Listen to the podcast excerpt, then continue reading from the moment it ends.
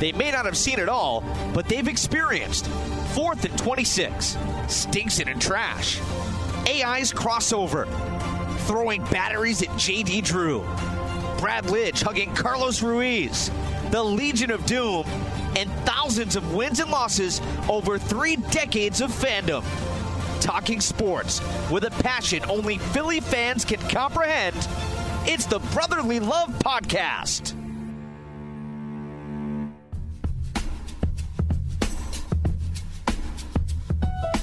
Here are your hosts, Joe O'Donnell and John Mita. What is up, SoundCloud.com and iTunes in the house? It is the one and only Brotherly Love Podcast. Joe O'Donnell, John Mita here with you. Appreciate everybody that checks us out. SoundCloud.com. Download us on iTunes. Give us love on Twitter at BeLove Podcast. We need some love right now, peeps. We need some love, don't we, Johnny Mita?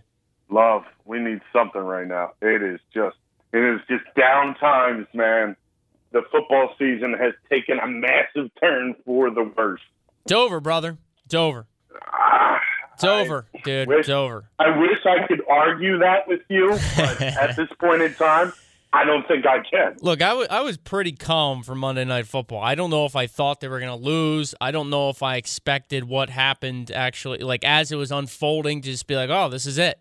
I mean, at one point, the fourth quarter started, and I literally yelled at the TV, like, 15 minutes basically to figure it out and save the season. And they didn't get it done. So uh, we'll get to that. It is the Brotherly Love podcast. We'll get to the Packers loss and just how abysmal it was. We'll we'll have about 30 seconds on the Seahawks loss since we had sort of a bye week with uh, with the craziness going on in both of our lives. Uh, we will also discuss. Uh, we're going to hand out some invisible awards, meaning guys that have been flat out invisible. I'm sure we're going to uh, cross streams on that list. And then we'll have our spread the love segment. But Johnny Mita, I want to start with Nelson Agholor. This podcast goes no further until we address this situation. Um, I, I would actually like you to begin because I feel like I'm going to come with such fire and fury that uh, I might just smash something in the studio here when I'm done. So, with that said, Nelson Agholor held out of the game, coach's decision, benched, night off, whatever you want to call it against the Green Bay Packers in a must win game. Here's a first round draft pick. In just his second year, he was struggling mentally. He admitted it, and I will let you take the floor, my friend. Well, I mean, let's take a look at the Seattle game.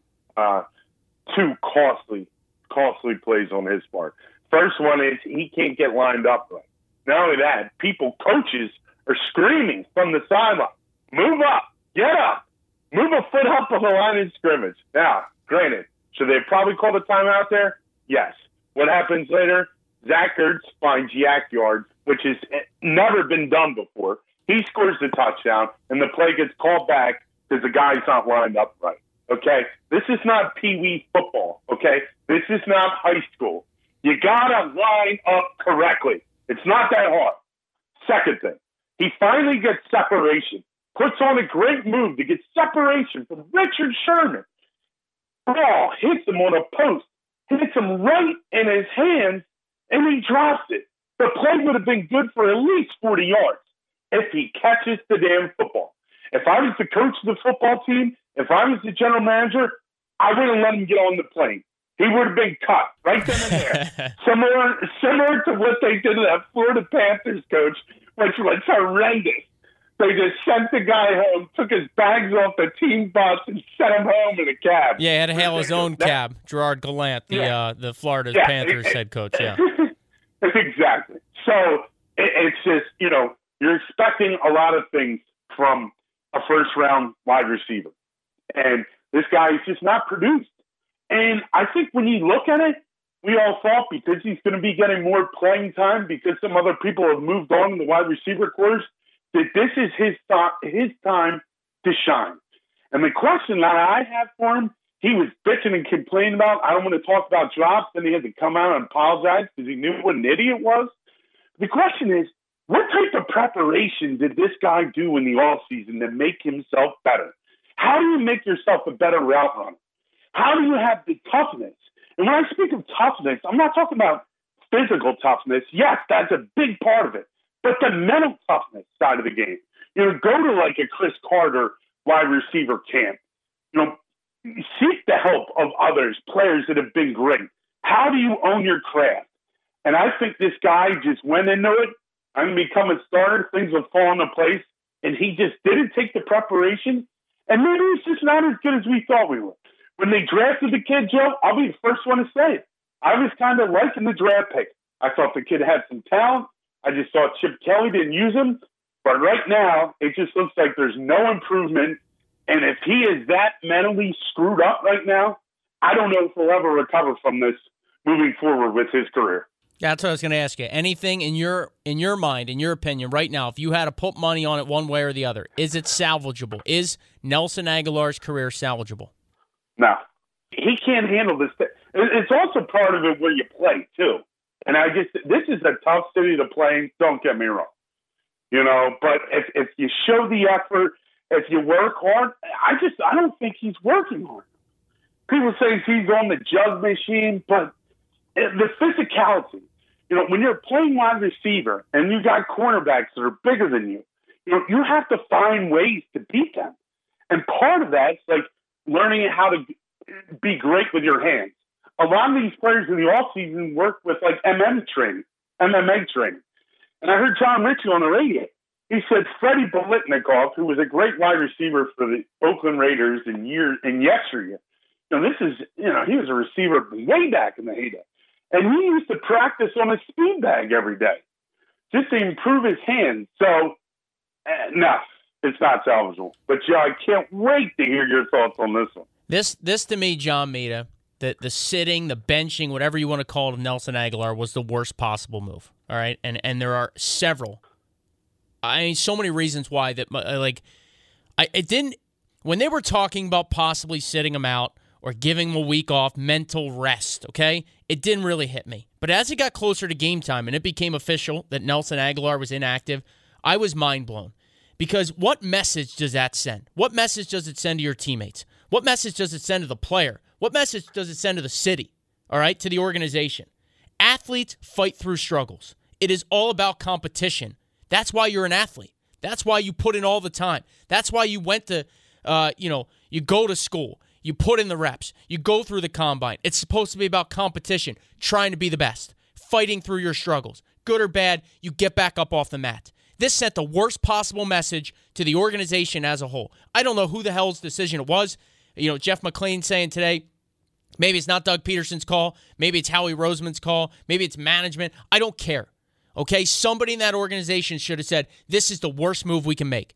You're supposed to put the best damn team on the football field every single Sunday, or in this case, Monday night. Are you telling me that Paul Turner gives you a better chance to win than Nelson Agholor? Is that what you're telling me, Philadelphia Eagles? Because if that's the answer, this organization is absolutely screwed. All right? Competition, fighting through struggles. None of that shown when you give this guy the easy way out. Absolutely embarrassing. It was an absolutely embarrassing decision. He's on the sidelines for Christ's sake in in a in a beanie yucking it up, making faces at bad calls. Like, are you serious? If you want him to learn, if you want him to learn to see what, you know, Doug Pederson's uh, lame ass excuse about why they sat him out and how it was supposed to help him, then put him up top so he can see the whole damn field. You don't have him on the sidelines where you can't see a freaking thing. Like the all 22 access, that film that, that you can subscribe to on NFL.com. You can pay money to see the different camera angles and watch it like a coordinator. Nelson Agholor needs a subscription. That's what they should have done. Because sitting him out sent the wrong message to the entire organization. All right, he has done nothing, Nelson Agholor, to endear himself to the media and the fans. And I know at the end of the day, that's not producing on the football field. But you brought up an absolutely great point. In the city of Philadelphia, if you bust your ass, we will support you. Period. End of goddamn sentence. And I will go back, John Mita, to 2003 when Pat Burrell, one of the most beloved athletes in Philadelphia Phillies history, had one of the worst seasons you could ever imagine for a number one, uh, number one overall pick and a goddamn bona fide slugger. All right? Pat Burrell struggled the entire 2003 season. Okay? The entire season. It was pathetic. It was absolutely embarrassing. But what did Pat Burrell do? He showed up every damn day and he continued to grind. He finished with a 209 average. That is terrible, a 209 average, especially back in 2003 when most guys were hitting well over 250. All right, this is like juice era baseball. Pat Burrell, for most of that year, was hitting under 200, I know because I was going to every damn Sunday game and cheering him on and telling him with everything inside of me, you just keep grinding. We're going to get to October baseball. Okay? You look at uh, July 17th, right? That's well into the season, John Mita. Pat Burrell was hitting 191. Did they take him out? Did they sit him for a month? No, they didn't. He kept grinding. Eventually got his average above the Mendoza line. And I know, look, 209 sucked, all right? But Pat didn't throw in the towel. And five years later, the Phillies got a World Series ring. Pat was an absolutely huge part of that. They could have traded him. They could have sat him down. They could have sent him to the minors, whatever. Waived him, designated for assignment, whatever the hell you do in baseball. The bottom line is just over a decade ago, there was an example of a high profile athlete struggling, absolutely struggling. He didn't whine, he didn't complain, he didn't say the media had to get out of his face, he didn't turn his back on the fans, and the fans embraced him. And he got it together. And so this Nelson Agholor thing drives me up a goddamn wall. All right? Like, if you're going to sit him, you shut him down like you shut down a pitcher at the end of a year. You sit him for week 16 and week 17 when the season's over. But the season was still at stake. Monday Night Football at home against the Packers. And somebody in that organization should have woken the hell up and said, This guy plays. He plays through it. He plays through it. And if he's not good enough to play, he's in uniform on the sidelines with his teammates. Not like a Sally on the sidelines in a, in a winter cap and a parka. That's the easy way out. That is not what athletes are about. That's not what the city of Philadelphia is about. And if that is what the Eagles organization is about, if this is cool, if this is the way to get him right, then Doug Pederson and his train, why would anybody want to be on board? That's what I want to know. Yeah, um, it was definitely. I'm kind of on the fence with this one. A, a lot of me told me that a lot of a part of me said, you know what, I think he just needs to sit down just to hold him accountable. The one thing you have to take. Okay, but John, John, Johnny Mita, then then yeah. bench him. Then say he's not good yeah. enough. He's out this week. Don't make it this like, oh, we want to give him mental rest, or it's up to yeah, Nelson Agholor, or he, you know, man, he him coming out saying he's kind of struggling. That makes us think we should sit him down. No, no. What you say is that penalty might have cost us a damn football game in Seattle. Sit your ass down. That's the message you send, dude. You don't let well, him come out afterwards and cry this sob story to the fans about how he's all jacked up mentally and borderline depressed, and then you give him the easy way out. That is not what sports are about when guys are making millions of dollars. Well, right, and and part of this we we got to look at the coach and how he handled this as well. Um, there's too much loving going on with Doug Pederson and not enough accountability, and he needs to hold these players accountable and I know it's a different NFL. It's a different type of athlete. Um, you know, they they kind of respond more to the person to a more of a player's coach. But then there's times when people aren't producing, you got to take a stand and put your foot down and hold them accountable for making critical mistakes that are costing your football team games. He's not ready, and man. something. Poopy Pederson is not ready to be a head coach. I don't know if he'll ever be ready to be a head coach. And that, and as this as this train has spiraled out of control, and again, Yep. The the expectations need to be reasonable. 3 and 0 was not reasonable. Yeah. We were drinking the Kool-Aid. That's on me. That's on everybody else that got all geeked up, but that's what we do as fans of the Philadelphia yeah. Eagles, right? Now that they've come back down to earth, let's look at this situation. Okay? Carson Wentz is going to be a stud. I, I am convinced I was wrong. They were right. This kid will get it done. He will make this football team better long term. I can admit that. I can see that. I watch it every Sunday, every Monday. There are enough good things there, enough good plays there. The experience he's getting now, look, it will help them long term. But they are not ready to win this year. Unfortunately, they don't appear close at times to being ready. And I think at the end of the day, there's going to be a different head coach that eventually takes his team to the promised land. If they were looking for a yes man that wouldn't check Howie Roseman, that wouldn't challenge the owner, that wouldn't buck the trend, they got him. But I just don't know that yeah. that yes man, even with these great coordinators he brought in, is worth a damn. Because he's made too many boneheaded decisions, like he's never been on a football field before. That challenge the other night over two yards. You know, at the time, I'm like, ah, two yards, that's a big deal in a tight game. But you lose your challenges now. You know, you have who, right. who somebody there has to know the damn rules. Yep. Uh, you know, he could be the go-between. He could be the let's not ruffle the feathers guy, and then a guy like Jon Gruden, they go after and puts him over the top because everything else will be in play. But yeah, you're right. I mean, what I don't understand is it's just amazing how like in the first three or four games of the season, even even the Detroit, game, it just seems like the play calling was in so much of a better flow. And now all these games, you know, they dropped six out of their last eight. It just seems like the play calling has just gotten worse and worse week to week. Teams have tape, man. The teams have so much tape now on the Eagles. They're not out. They're yeah. not. They're not outsmarting anybody. All right. Yeah. Like I said, you know, he got out coached by Jason Garrett. That is embarrassing. Brutal. You know, let's just jump right into the Packers game. All right, let's just transition right, right into it go. here on the Brotherly yeah. Love podcast. Forget the Seahawks game; they blew it. They yeah. they were overmatched on the road, and they just didn't make enough plays. But this Packers game, yeah.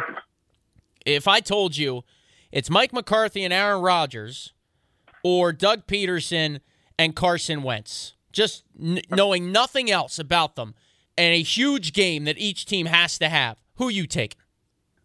I mean, literally, uh, honestly, yeah. like it's a no-brainer, and that's not a knock yeah. on Carson Wentz at all. That is Hall of Fame quarterback and very, very good head coach against inexperience and inexperience. And honestly, again, like when Rodgers started slicing and dicing them and he's playing with that swagger basically on one leg, they were yeah. screwed. They were screwed. Unless either Wentz or Pederson or a combination thereof with that lack of weapons they had pulled a rabbit out of their hat. And there was no rabbit on Monday night. It's just one thing that you, it's this ongoing theme and thing that worries you about is this team just does not stick to running the football. You know, there's times where they have great success. I remember one sequence in the game. I think one play like Smallwood busted it for nine, then he busted yeah. and they're literally on their way. And then next thing you know, he drops them back. And look at the numbers, Joe. I think they had like 17 rushes and 40 passes. Now, granted, I know when you're when you're down in a football game, clearly the numbers are, are going to be a little skewed. You're going to have to pass just to try to come back. But my brother, they weren't but, down immensely. They were down no, four points at that's, halftime. That's right. That's yeah. They're down fourteen to ten at the half. That's the frustrating part. Right, and they, they, get the ball. Yes, and they just and they started running the ball to start that half. Right, that's the series you're talking about, where they were at midfield yeah. or whatever, and it was one of those where I said to myself, "Man, if they can dominate running the ball in this half, this game's over."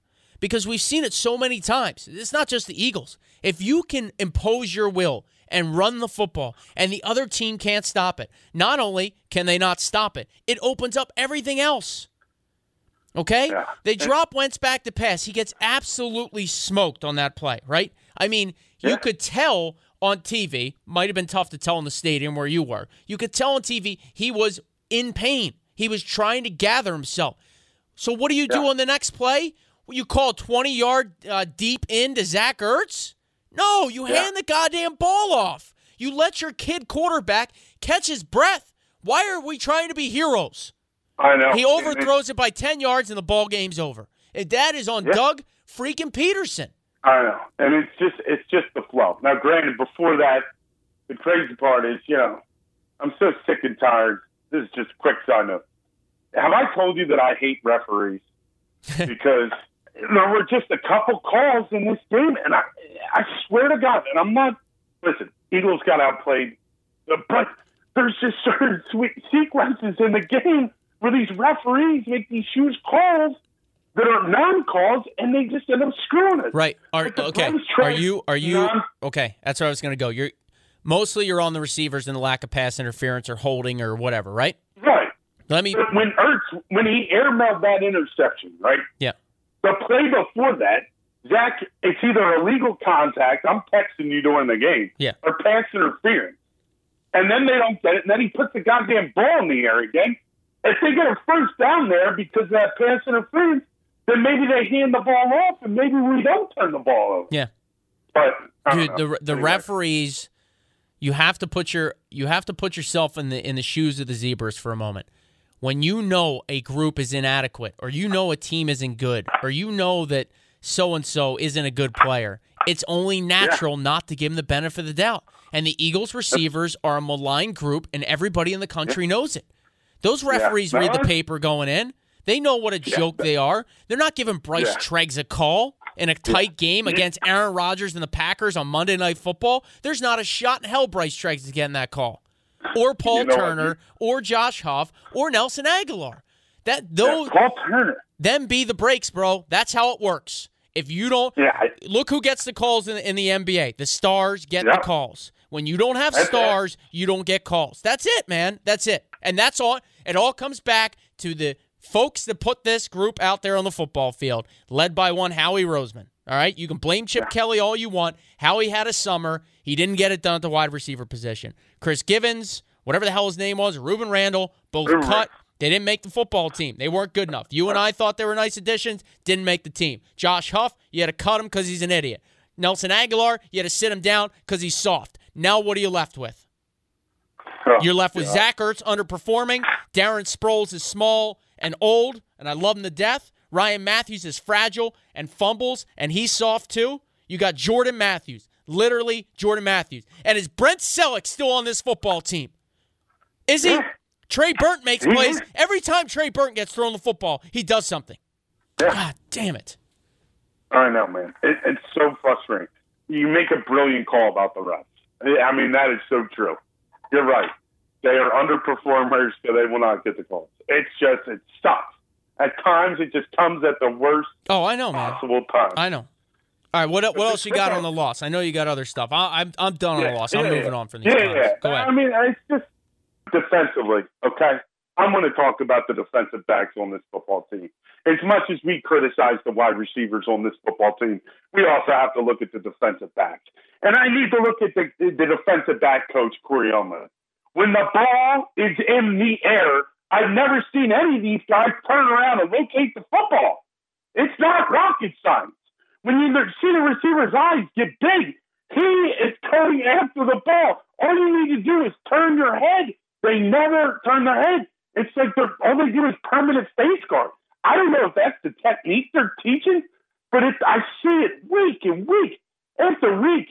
Uh, it, it just bothers the crap out of me that these guys are just not turning around because one or two things are going to happen. Either one, they're going to deflect the ball, or two, there's a possibility they'll be able to make a turnover and intercept the pass. But all they do is continue to just face guard and not turn around. Which is a penalty, by the way, in itself. Well, If exactly. you make any kind of contact without looking back, you're a dead duck. Exactly. And I'm thinking to myself, my God, like, who? And, and it goes to say, and then, like, look at our cornerbacks, you know? We have Leodis McKelvin, who's, stinks. he just can't run anymore. He's old as hell. Jalen Mills, I like that the kid's a fighter. He's a player. I think he's got he's got a lot of promise, but you know he needs to stop his impersonation of Dikembe Mutombo. Oh yeah. the finger Stop wag. wag. Yeah. Stop wagging the finger, bro. Stop, stop wagging the finger. Okay, when you make a pick six Yes. and running in, You wag that finger. All, right, ride the bull like Koy Detmer used to do out in midfield. Exactly. Send the finger in the air. You He he wags his you want. finger. He wags his finger on an overthrown pass. Or pants it's in the dirt like a Donovan McNabb word bird. He's like, not today. You're right. You've been getting cooked at times. All right? then you look at Nolan Carroll. He's made some good plays, but when you look at this talent, uh, like this group as, a, as you know, overall, like are these guys NFL cornerbacks? I've been saying it for years. You sent me an article. Like, when are we going to get that lockdown corner? Or when are we going to get two good corners? Like Lito Sheppard and Sheldon Brown, the tandem, or Troy Vincent and Bobby Taylor, or Eric Allen and Ben Smith. Like, can, can, because we all know this league is a passing league, okay?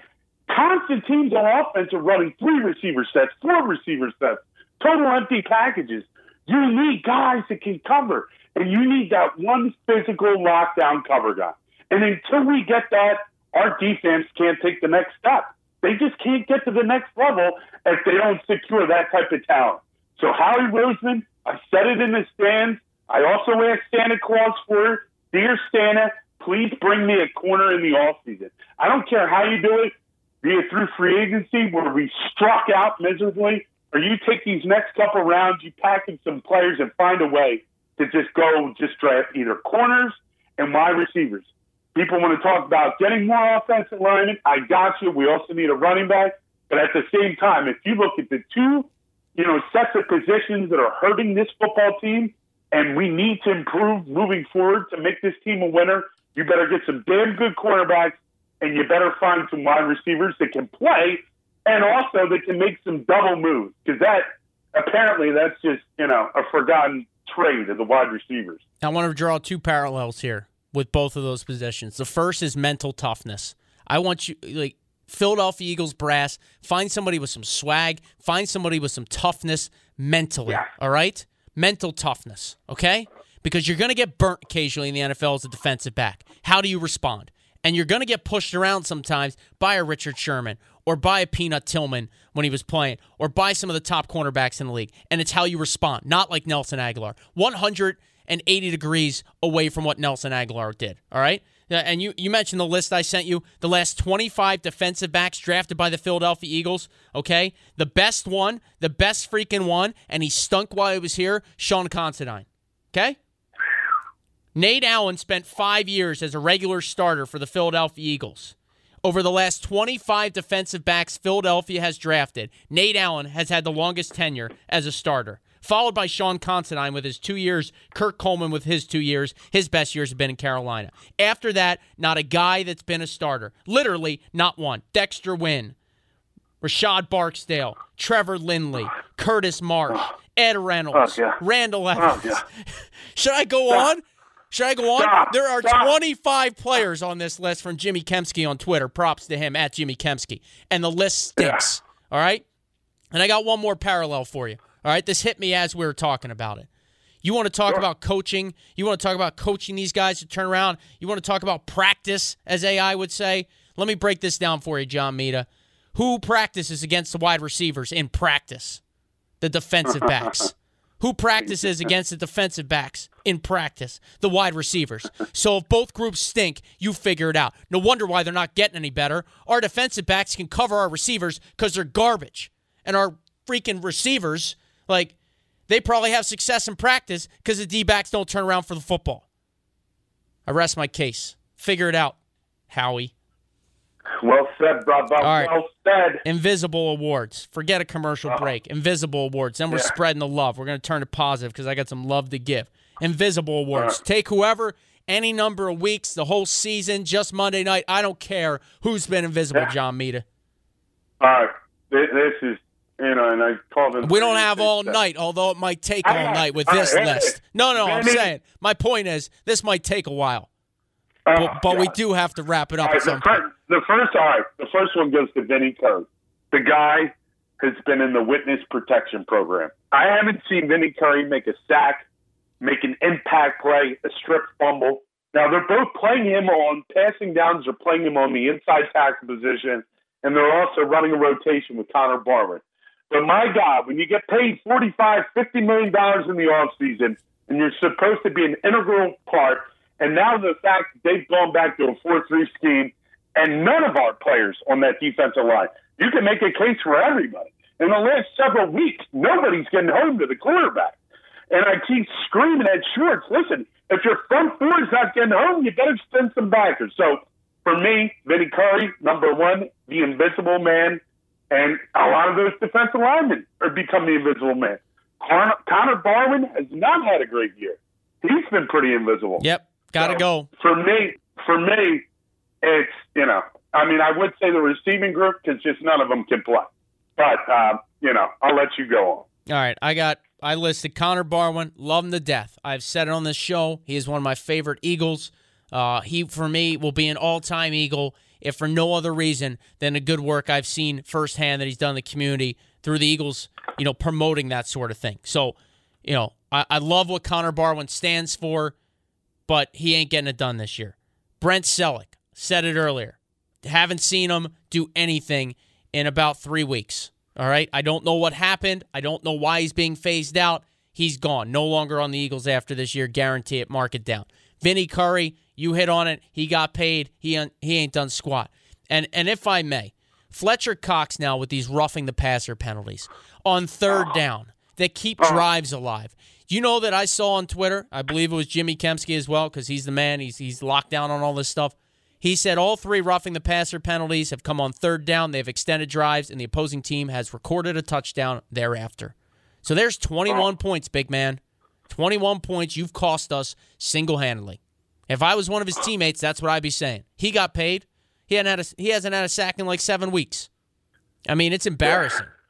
It's embarrassing. Brutal, man. It is. And the brutal. penalties, the, the lack of discipline. That's not just this year. Look, the Eagles for a couple years had some turnover problems. It was driving me crazy. For the most part, they've cleaned that up. For the most part, I know they've had some turnovers that have cost some games, but that's the NFL. The penalty situation has not gotten better. Not over the last three years. All right, Uh-huh. you want to spread the love? I, I got to find some romantic music. Why don't you tell us about what you're going to do this weekend while I try and find some romantic music? what I'm going to do this weekend. Chill out and relax, man. That a guy. That's what I'm going to do. And, uh, you know, hopefully watch the Eagles win a football game. Not like it matters, but, and also, and the bigger question for you, Joe, is who do you root for on Thursday night? Do you root for the Cowboys? We all hate the Cowboys. Or do you root for Minnesota to keep crashing and burning? So that just improves our draft stock with that number one pick. I have been all in on rooting for the Vikings to crash and burn for a, number of weeks now, Johnny Mita. That will not change. Right. But I would like many Cowboys players to be injured Thursday night and for their season to derail as well. Now, let's take it let's take it down a notch. Let's get positive here. All right. Let's All right. we got out all the bad stuff. All right. We've had the massage. We filtered out all the bad stuff. Spread the love, brother. Yeah. All right. My spread of love.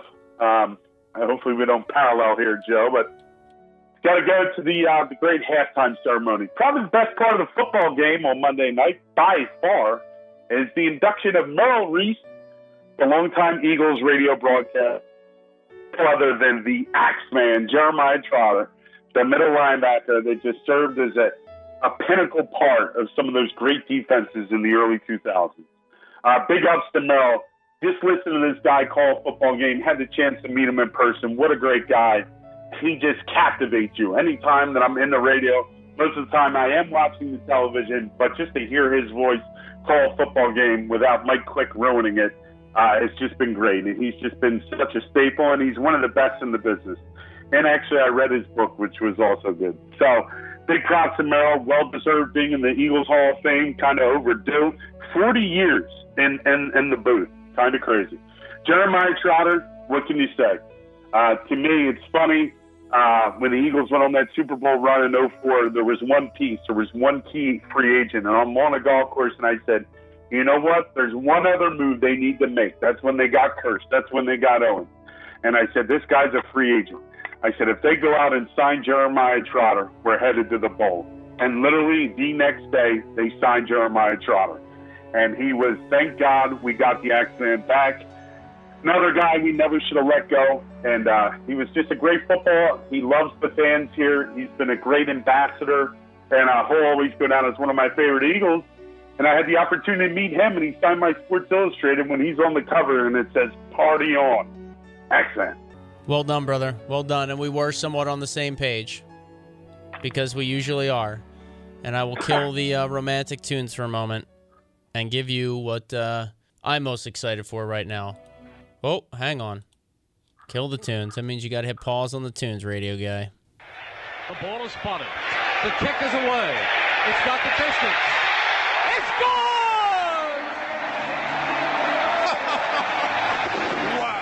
There is nothing better than that's it's good, my friend. Nothing better at all. Uh, being a guy in this business, somewhat sportscasting, uh, I, I I don't know if I can explain how much admiration I have for somebody to be doing it 40 years with the same organization like that. That's chaos to me. Um, so props to Merrill Reese. 8.01 remaining in the third quarter. Back goes Romo again. He's looking. He's running. He's hit. He fumbles again. And it's recovered time by Trevor Laws. Seven. So you get uh, you get the sense here, but I will end with this one, Johnny Mita, because uh, Merrill Reese has certainly had a lot of good calls. There have been a lot of big moments in Eagles history. This is one that I actually missed kind of in person, wasn't able to watch on TV, but goddamn, was it crucial. 14 seconds to go. 31-31. Matt Dodge the punt. Gets a high snap. Gets it away. It's a knuckler. Jackson takes it at the 35. Picks it up. Looks for running room. He's at the 40. He's at the 45. Midfield. Oh! oh. He's going to go! DeSean Jackson! Oh! I don't care if he dives, he's running around, and he's in the end zone, and there's no time, and the Eagles win! The Eagles win! This is miracle in the middle And Mike Quick trying to ruin the call. this is miracle! Well, look, number two. My boy, Whatever. my boy, Slippery D, DeSean Jackson almost ruined the call for him because he didn't go right in the end zone. He ran around like a donkey on the goal line, and Merrill's like, and he's running around. He's like, he don't know what to say. Like, who runs parallel? Like, it's not like he was trying to rag more time off the clock. Like, it's game, set, see ya. And there's DeSean just being DeSean, you know, dropping the ball on the goal line in Dallas. And Merrill, and I he's, love and that he's, nickname. and he's running around like he, like he wanted to be like That's 10-5 touchdown instead like he's running along the goal line like he couldn't figure it out man he it was like he didn't oh That's a great nickname. I love that nickname you gave to Sean. Slippery Dave. yeah man Bruce Nobody, you should have trademarked that. no Bruce Bud Bruce Bud should have trademarked that Oh, nice. that was our Love boy Slippery D man R.I.P. Bruce Bud doubt. all right brother good stuff we got it off our chest let's uh let's try and Yeah, man. reconvene next week if we can hopefully there's a win in the books the Bengals stink they're banged up let's go to Cincy and just grind out a dub Would be nice. Thanks. all right brother you're the man All right. You, you got it, buddy. Thanks for listening, everybody. Really appreciate it. Yeah, SoundCloud.com, iTunes, nothing but love. Let's go birds, figure it out. Season's over, but you know they're getting better according to Poopy Pederson. All right, till next time, Brotherly Love Podcast. We'll see. See ya.